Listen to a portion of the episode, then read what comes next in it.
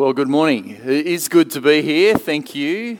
I am now the senior pastor at Livingston, but once upon a time I was the pastor here. So some of you know me really well, but I've met some new people today. I've met some people I know from Kalgoorlie and people I know from Carmel and different places, which is really cool. And it's good to meet new friends as well. And we've been having a good time at Livingston, but like you, we're going together program. And we got really enthused about, mentoring our young people and having stronger relationships in the church and using that as a basis for outreach. And then, unfortunately, at the moment, we can't do much because of COVID. Because people are like, ooh, we shouldn't, eat together too much or gather in large groups or whatever. We haven't shut church for a while. So church is still open, but it's frustrating times, isn't it? Anyway, we're trying to do a bit of Zoom stuff. We think, well, at least, we can do that. But anyway, hopefully, as the year goes on, we'll be able to do more ministry, and it's good to be with you guys, and hope you're doing good ministry for the Lord as well. So, yes, I'm not going to tell you whether to vote for ScoMo or Albo. That's your own decision. But I did want to talk about Christians and the government. It's an interesting topic. And not just because we've got an election coming up where there could be potentially a change of government, who knows, or a hung parliament or what have you. But it's interesting to think about, how does this relate to us? And I, of course, grew up in Canberra. And when you grow up in a place, you think it's a great place. And it was a good place to grow up, a little bit nippy in the winter. But everybody else in Australia goes, oh, that place. Can any good thing come out of Canberra? A bit like Nazareth, because that's where all the politicians are. And by and large, Aussies usually aren't big fans of politicians. And so, often when I say I'm from Canberra, I get an interesting reaction. And it's interesting to think, well, why are we anti-politicians? What is that? And some of it's because, we started off as a lot of us, from convicts, and I guess convicts are a little bit anti-authority. Even the people who came out here as settlers were pretty much, quite fiercely independent people and didn't necessarily want to be told what to do. So I think that's part of the issue. I think also some of the things that have happened in recent times, in the last 50 years or so, have not helped people's confidence in politics. The man on the left there is President Richard Nixon, who had to resign before he was impeached in the early 70s. He decided that it was a good campaign tactic to break into the opposing party's campaign headquarters. And when the people that did that break into the Watergate Hotel got caught, they eventually figured out, after a lot of denials and cover-ups and threats, that he was in on it. And so he had to resign. And that is him as he's leaving the White House. He's not hanging his head in shame. He's given the victory sign as he gets on his helicopter before he goes. So that matters. And I also think within the Australian context that guy on the right and the government he ran and the way it ended also really shook up people's views of politics. That was Gough Whitlam. He was Prime Minister from 1972 to 1975. And he brought in an amazing amount of social reforms, did some quite significant things. But on the other hand, he ran quite a chaotic government. A lot of his ministers did crazy things and had to resign, and different things were happening, and there were scandals. And in the end, there was a deadlock in Parliament, and he was sacked. The only time the Governor-General's ever sacked the Prime Minister and called an election on 11th of November 1975. And so that sort of, shook up people's view of politics. And then the fact that the Malcolm Fraser and the coalition were in on that whole process also disillusioned a lot of people on the other side of things. And so that whole event really affected Australians' view of politics to this day, I believe. Of course, the old question time is not really, people often say, oh, you're acting worse than school kids. They yell and rant at each other and call each other names and what have you. Some people say it's part of the theatre of politics. For a lot of people, they're like, ah. Now, of course, interestingly, they spend a lot of other time in Parliament doing other stuff, but they don't put that other stuff on the news normally because it's boring. They only put the exciting stuff on the news. So usually when we see our politicians on the news, if it's in Parliament, they're in full flight, you know, pointing fingers and calling names and ranting and raving and interrupting each other, sometimes getting ejected from the chamber. Another thing that's happened is we went through a period of a fair bit of stability, and then we went through a period of instability in Australia. So between 1972 and 2007, a period of 35 years, we had 5 prime ministers, and some of them were prime ministers for quite a long time. Malcolm Fraser, 8 years, Hawke was 8 years, and then John Howard, 11 years. So a long time, some of these guys. And then we went through this revolving door period where we had 5 prime ministers in 11 years. And that was pretty chaotic, you know. You'd say to your kids at primary school, who's the Prime Minister? And they're like, I can't remember. It keeps changing. And so in fact, Kevin Rudd had he had sort of 2 goes. So I guess you could say in a way there were 6 Prime Ministers within 11 years. And so Scott Morrison is the first one next week since 2007 to have gone a full term and like run through 2 elections since 2007. How crazy is that? Because people just keep getting sacked and replaced, and so it went on. And so that hasn't helped our view of politics I don't think, at the moment. And it's interesting, the polling, the 2 major parties have historically some of the lowest primary votes at the moment in like 100 and whatever it is, 120 years, 121 years since Federation. So, which is a bit of a worry. You think, man, you know, that our historic system of the 2-party system, which has brought stability, it's sort of falling apart. A lot of people are voting for other people because they're not happy. So there's a lot of instability.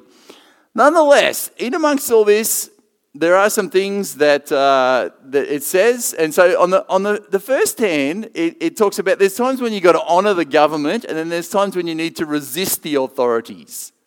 And we hear both from Christians, and I want to look at both things and say, well, what does that mean? And then I want to look at some modern-day examples of things that are happening in the political arena that affect Christians and churches and Christian organisations.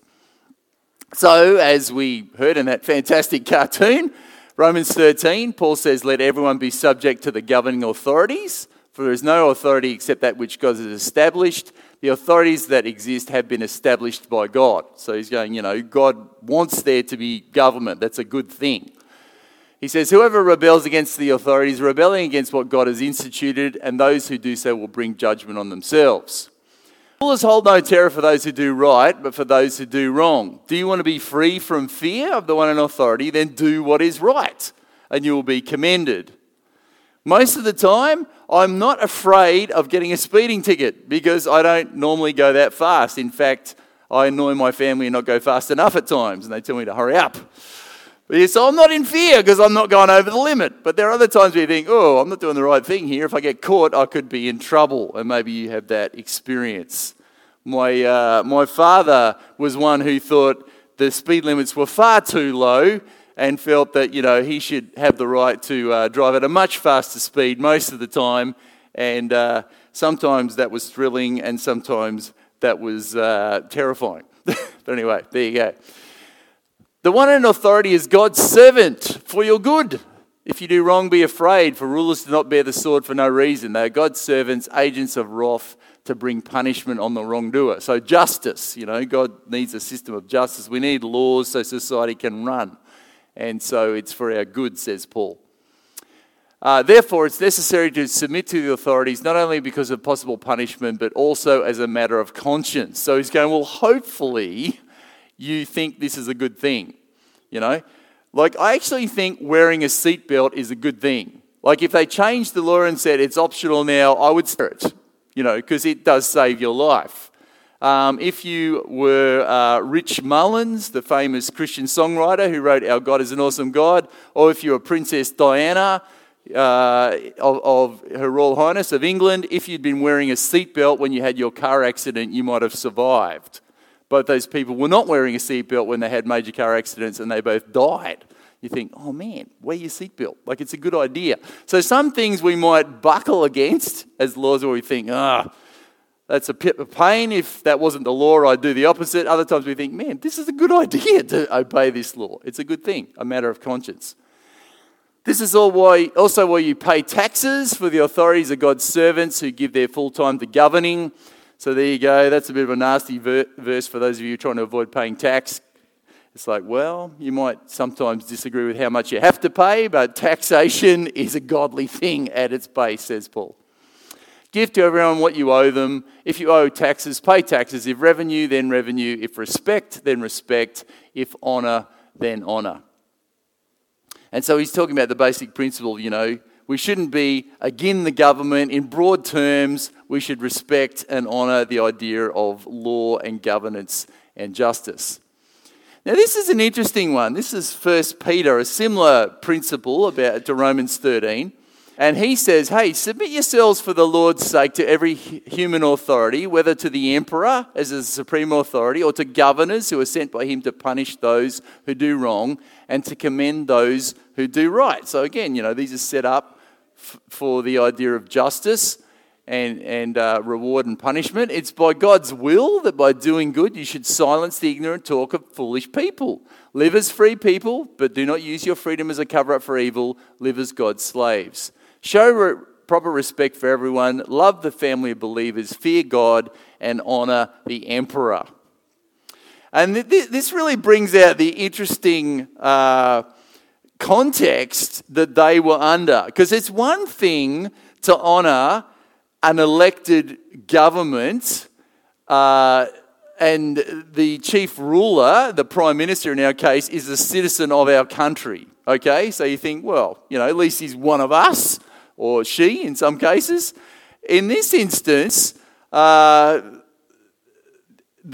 Jewish Christians were living under an occupied power. So, you know, if some other country came and invaded us and took over, it would be a little bit trickier to honour the authorities, wouldn't it? Because you think, well, they invaded us and they are, you know, exacting a certain amount of cash out of us for their purposes.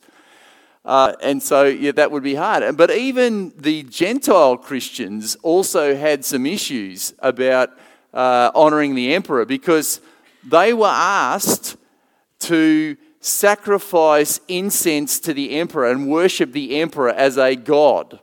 This was a system the Romans developed to encourage, you know, loyalty, the ultimate political loyalty, I guess. If you think the emperor is the god, then you show him due respect.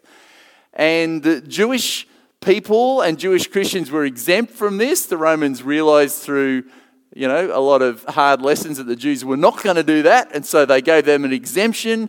But Gentile Christians, they said, no, you guys aren't Jews, you need to do this. And there was pretty severe social and in some cases physical consequences if you didn't do it. So it was tough being a Christian in those early years, right up till the early 300s where the empire became Christian. There was persecution that would happen from time to time, sometimes quite severe. The interesting thing is that's a statue of the Emperor Nero, and Nero was one of the first emperors to persecute the Christians on a bigger scale. It was sort of a bit, there was a lot of social persecution, but he actually, you know, physically persecuted the Christians after the Great Fire of Rome. And Peter was writing at the time when Nero was the emperor. So here's this guy persecuting Christians, and Peter is saying to his readers, hey, you need to honour the emperor. So that's a bit of a tough call. What's going on there? Well, I think overall, it doesn't mean you're necessarily going to be happy about the policy or the practices or even the character of your officials from time to time. I must admit, even though there's been times when I haven't always admired our Prime Minister over the years, usually I thought they were at least half decent person. Whereas, you know, you could argue that President Trump did some good things, but on a character level, he was a bit of a rat by all reports. It'd be hard to honour President Trump if you're an American citizen at the time on a character level because he had some major drawbacks. So it's not necessarily saying you've got to always, you know, applaud what the government's doing, but it's saying, hey, government and government decisions may vary in quality, but law and order is a good thing overall, and it's to be respected. That's what Paul's saying, you know. Fundamentally, governance is a good thing, and we need to do our very best to honour and respect it. On the other hand, there are times when we have to resist the government, it says. And one of the classic ones, which we were looking at in the Holy Huddle this morning, thank you, Holy Huddle people, is in Acts chapter 4. Peter and John have been arrested after healing the crippled man. The authorities are not happy that they're preaching the resurrection of the dead and Jesus is the Messiah. And so the council calls them in and says, hey, do not speak or teach in the name of Jesus again. Stop doing this or else. And Peter and John say, hey, do you think God wants us to obey you rather than him? We cannot stop telling about everything we have seen and heard. Or some translations say, we can't help it. You know, it's just so good. It's so true. We just have to tell. We are going to disobey you as the governing authorities on this point. This is a case for resistance or rebellion. A bit later on, they say, hey, we gave you strict orders never again to teach in this man's name. This is the high priest himself is saying. Instead, you've filled all Jerusalem with your teaching about him, and you want to make us responsible for his death. And Peter and the apostles replied, we must obey God rather than any human authority. Yeah, in the old King James, obey God rather than men. We must obey God. The apostles left the high council rejoicing that God had counted them worthy to suffer disgrace for the name of Jesus. So this involved, I think on this occasion, they got flogged for this before they were released. So, you know, it was a high price in defying these authorities. But this was a case where they were called obey God rather than men and resist the government. And of course, within the Seventh-day Adventist tradition, we would often think about, you know, Revelation 13, the beastly powers and resisting the mark of the beast. Now, I'm not going to go into a big Bible study today about what all that signifies either historically or presently or possibly in the future. But needless to say, you know, within Daniel and Revelation, in broad terms, the beasts represent different religious powers that are against God and God's kingdom and God's people. And picturing in the end times, it talks about the beast given power to wage war against God's holy people and to conquer them, given authority over every tribe, people, language and nation. All the inhabitants of earth will worship the beast instead of God, all whose names have not been written in the Lamb's book of life, the Lamb who was slain from the creation of the world. And it says the second beast deceived the inhabitants of the earth. It ordered them to set up an image in honor of the beast who was wounded by the sword and yet lived. So alluding to the story which Kaylee mentioned this morning of, you know, the call in Daniel 3 there to worship this giant statue or else go into the fiery furnace. So alluding to that, it's like false worship or else there will be a severe consequence. The second beast is given power to give breath to the image of the first beast, so the image could speak and cause all who refused to worship the image to be killed, the threat of death. It also forced all people, great and small, rich and poor, free and slave, to receive a mark on their right hands or on their foreheads so that they could not buy or sell unless they had the mark, which is the name of the beast or the number of his name. So again, I'm not going to sort of speculate today about what that exactly means, but you know the vibe in big terms. It's like false worship, the threat of death unless you follow this worship. Now, regardless of what this might have meant, you know, in the Middle Ages or today, it had a direct application back then, because with this system of emperor worship, which was backed by force, you know. So there was the state and the religion of emperor worship working together against the Christians to pressure them into false worship at that very time with the threat of persecution. So the mark of the beast had a direct application back then. And then Christians have seen that the slide into medieval Catholic theology and practice and the persecution, the Inquisition that followed, they've applied it to that. And Adventists have also said, yeah, well, we apply this to the end worship war. And the Pioneer Adventists said, well, we think this is going to be something about the idea of against the Sabbath, against God's law, because it talks about the beast attacking God's law and the idea of enforcing a Sunday law. And so, you know, this is our sort of different ways this has been applied down through the ages. But the interesting thing is, of course, when you talk about Revelation, it's not just the beasts, it also talks about God's response, which is the three angels' messages, and the three angels' messages in response say, hey, don't resist, resist all this, resist the beastly powers. Don't worship the world or false religion or politics gone wrong, give your first allegiance to God. Don't get the mark of the beast. Instead, worship him, God, as the creator. So the interesting thing about all this is, when we talk about Christians and the government, like on the one hand we're going, there are times when Christians are called to resist the government. On the other hand, our Adventist take on this makes us, I think, a bit suspicious of government full stop. Okay? It's just something that sort of goes into the Adventist psyche.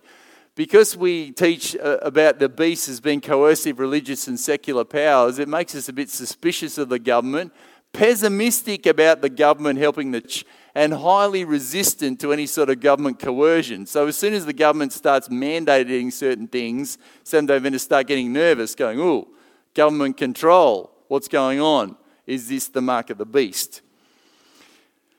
Nonetheless, when we look at it as a sort of broad terms thing, when are we called to resist the government? Well, I would argue when a law clearly contradicts one of our fundamental beliefs, or a fundamental Christian teaching. Because in recent times, when the government has mandated certain things, which I'll get onto later in my address, people have gone, oh, the government is coercing people to do certain things, is this the mark of the beast? And I'm going, well, hang on.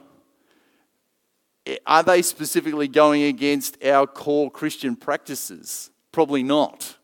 And so we need to be a little careful when we resist the government and go, okay, is this a religious issue or this is another issue? Now, you as a private citizen may still be unhappy with the government mandating certain things or bringing in certain laws, but you've got to be a little bit careful about saying, is it a spiritual issue? And is it an issue that just you think is a spiritual issue or everybody thinks is a spiritual issue? So this is the issue. Now let me move on to something else, because I want to talk today about the whole issue of religious freedom and the government and how that... Now, interestingly, by way of background, we don't have what's called a Bill of Rights in Australia, okay? So in the American system of law and certain other countries, they have enshrined within their constitution and or their legislation certain rights. And Australia has not gone that way for various reasons. But there are bits and pieces that talk about rights. And interestingly, the fact that we have a section in our Australian constitution on religious freedom is directly because of the actions of Seventh-day Adventists. So how about that? Section 116.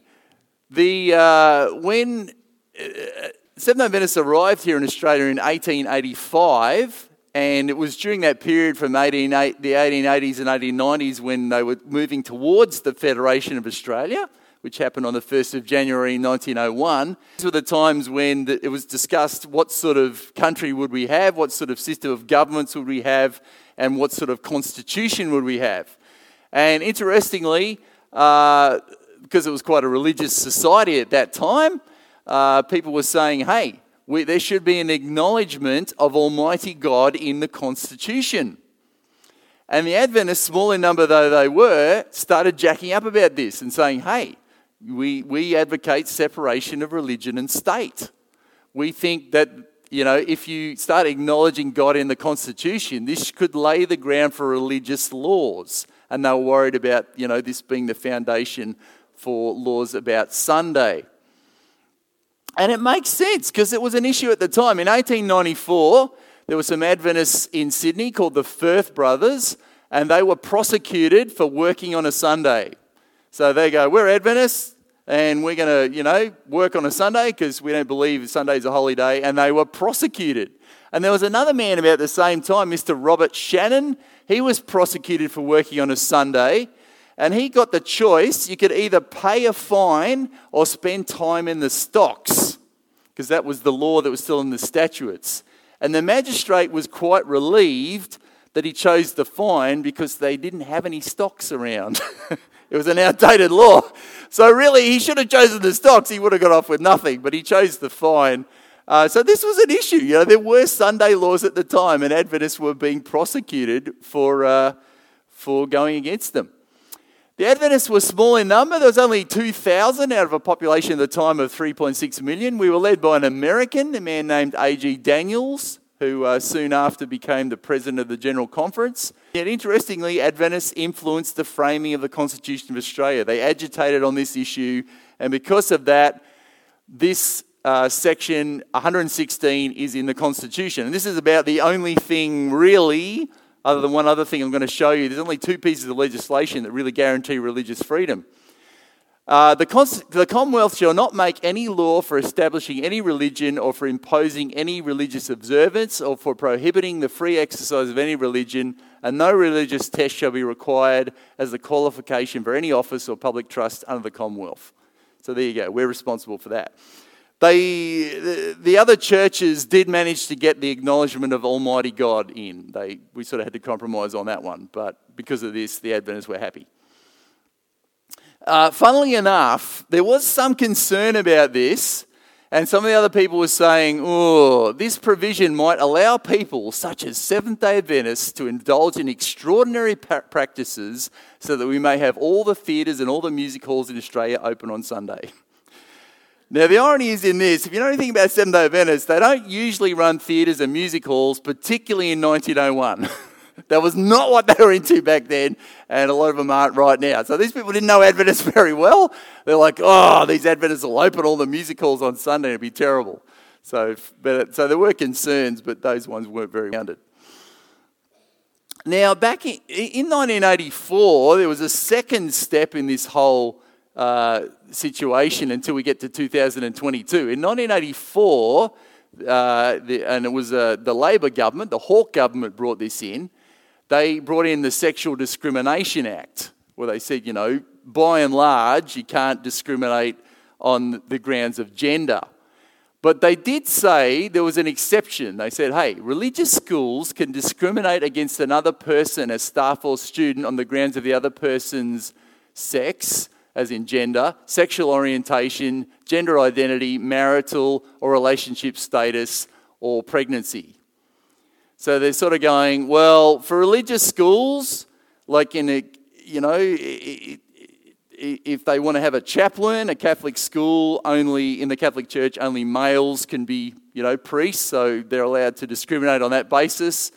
If they don't want to hire gay teachers, they should be allowed to do that. So this was brought in 1984, and that's the way things have stood. And yet, the feeling has come up in the last few years that religious freedom is still an issue. For example, in Victoria, the government there has been trying to bring in laws where they say a religious school can only discriminate in hiring staff in areas directly related to religion. So if you're hiring a maths teacher and you have someone who's a Seventh-day Adventist and someone who's an atheist, and this person's an atheist and they're gay, you can't discriminate between those people, okay? And religious organisations have been saying, well, hang on, it's not just immediately what they're teaching, it's the whole ethos of our school, you know? It's not just the immediate curriculum that's an issue here, and we sort of feel that we should be able to discriminate. And so the Morrison government is tried to bring in the Religious Discrimination Act earlier this year. Now that is Michael Worker, who's the General Secretary of the SDA Church in Australia. He's there with Anthony Albanese, so there you go. So I don't know how good mates they are, they're in that photo together at least. I guess if Albo gets elected, maybe Michael will have a friend in the court of Pharaoh, who knows. But anyway, Michael, he gave a submission to a parliamentary select committee in January of this year. And this is what he said. I think it goes to the desire to ensure that a faith-based organisation, whether it's through education, healthcare or aged care, has the right to preference the employment of people who are of our faith. As we all know, values are more often caught than taught. Ensuring that those protections are in place is important so that we can recruit people who will be able to not just deliver the curriculum with excellence, but also model values and beliefs in teachings in their interactions with students and with their families. And the senator says to him, Senator Janet Rice says, hey, so you wouldn't employ somebody who was in a same-sex marriage or same-sex relationship then? And Pastor Worker says, no, that will be contrary to our beliefs. And this particular interaction between Senator Rice and Pastor Worker really showed why the whole Religious Discrimination Act ultimately failed. It was introduced into Parliament, and it was in the dying days before Parliament was going to lift for the election, but things did not go well. You had people like the homos against ScoMo, because the whole issue of trying to balance the rights of gay people versus balancing the rights of religious organisations got more and more convoluted. And these are five parliamentarians on the right-hand side who crossed the floor. They were members of the coalition government, Liberal or National MPs, and they crossed the floor against Scott Morrison, the government, to vote against things that were happening. They actually, because what was happening was, in the process of debating the religious discrimination bill, the Labor Party started proposing, well, we should amend the Sexual Discrimination Act, the part that I showed you before. We should, get rid of that. And these guys said, yeah, we agree, even though the government had said, no, vote with us. And so they crossed the floor and were voting with the opposition to do all this. And the whole thing was just going pear-shaped, and in the end the government withdrew the whole legislation and the whole thing fell over. And it just shows the difficulty of when you have conflicting views and conflicting rights. And of course, it's not just a simple process of going, well, you've got the religious people on this side and the atheists on the other, because there are some Christian people who have different views than the average Adventist on homosexuality and some of these issues. And so it just got very, very convoluted, and it's a very, very difficult issue. And it'll be interesting to see what happens from here on in, whether someone can sort of cut the Gordian knot or, solve this dilemma, because religious organisations do need more protection in law, but they haven't figured out a way to do it that's acceptable to the wider city, and it is a challenge.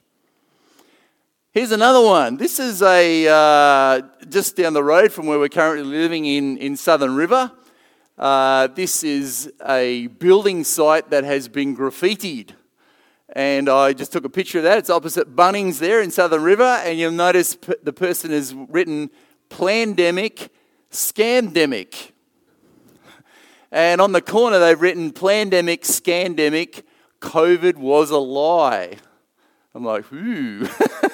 So this is someone who's wanting to make a political statement to the gentle citizens of Southern River and surrounding areas. Interesting. So we've had the whole thing about the COVID-19 vaccine mandates. Now, this issue is probably going to subside. I mean, who knows? I don't have a crystal ball, but it's probably going to subside in the next, 12 months or so, because COVID vaccines are only useful for about 6 to 9 months, and then they sort of wear off. So unless the government keeps giving us boosters every 6 months, sooner or later the idea of a vaccine mandate is going to be redundant. But nonetheless, we've gone through a situation in the last couple of years where if to work in certain industries, you had to be vaccinated. It was a condition of employment. It was a condition, you couldn't go to places, cafes, gyms and what have you, unless you were vaccinated. In New Zealand, it even got to the point where you couldn't attend church unless you were vaccinated. And so this has raised an interesting issue. The government is sort of putting this upon its citizens. How do we relate to that as Christians? Now, interestingly, the General Conference of Seventh-day Adventists said, we support COVID vaccines. Why is this?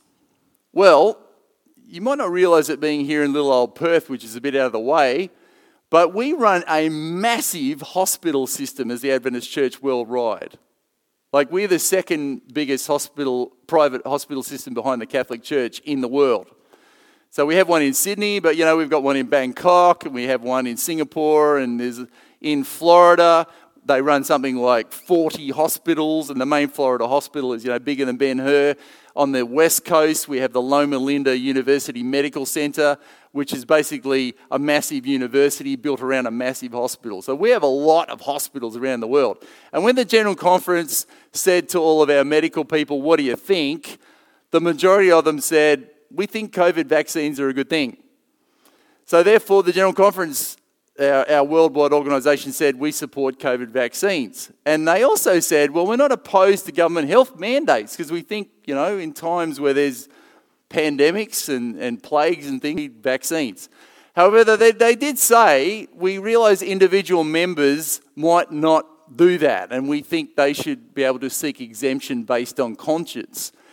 Now, that was probably a lot easier to do in some other countries that didn't have the sort of laws that we did. It was very difficult in Australia to get an exemption to be vaccinated based on conscience. But that was the General Conference position.